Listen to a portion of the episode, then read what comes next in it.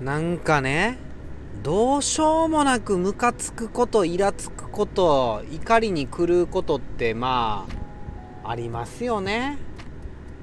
もう感情は愛か恐れかその2つしかないって言うんですけどまあ恐れの方ですわ怒りなんてものはさ、で自分のね何て言うかどうしたって無力感。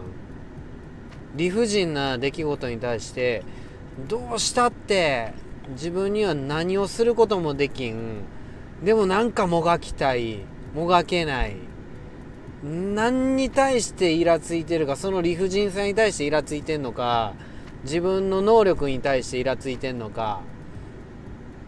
もうそんなことはまあどうでもいいけど怒ってる時怒ってる時はもう思いっきり怒ればいいよ。本当に。いやもう怒れ。怒りまくれもうほんま、うん、それでいいと思います。なんてなんかいろいろあるよ。感情をさ沈める方法なんてなんぼでも知ってる。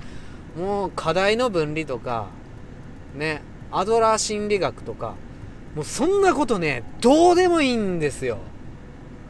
自分の気持ちがむしゃくしゃしてる時なんてね、うん、どうでもいいの。本当に。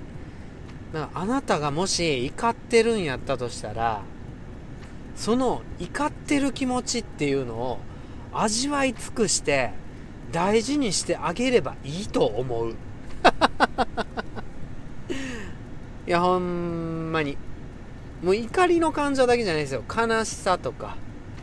もう嫉妬とか。燃え盛るとか。もう重い。その丈みたいなのを。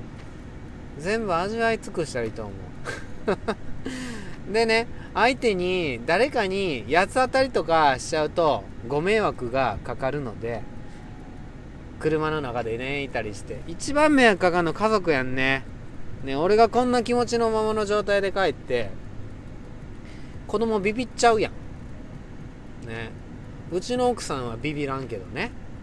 反対にブチギレされるけど。でもそれはもう自分で処理する。あの家族に迷惑かかるんやったら距離取ったらいいんですよね。ごめんちょ今日はちょっとほんまになんか調子悪いからもう寝るわみたいな。まあねそれはどうしようもできんことあるけどさ。うん。まあそういう時はしゃあないよ。そういう時はググッとなんか自分の感情を大切にしつつもしつつも家族のことも大事にしてね、うん、んで家族が寝静まってから「うわーくさちくしょんでやねんこいんだ!」みたいな感じでね。やっちゃおうよ。ね。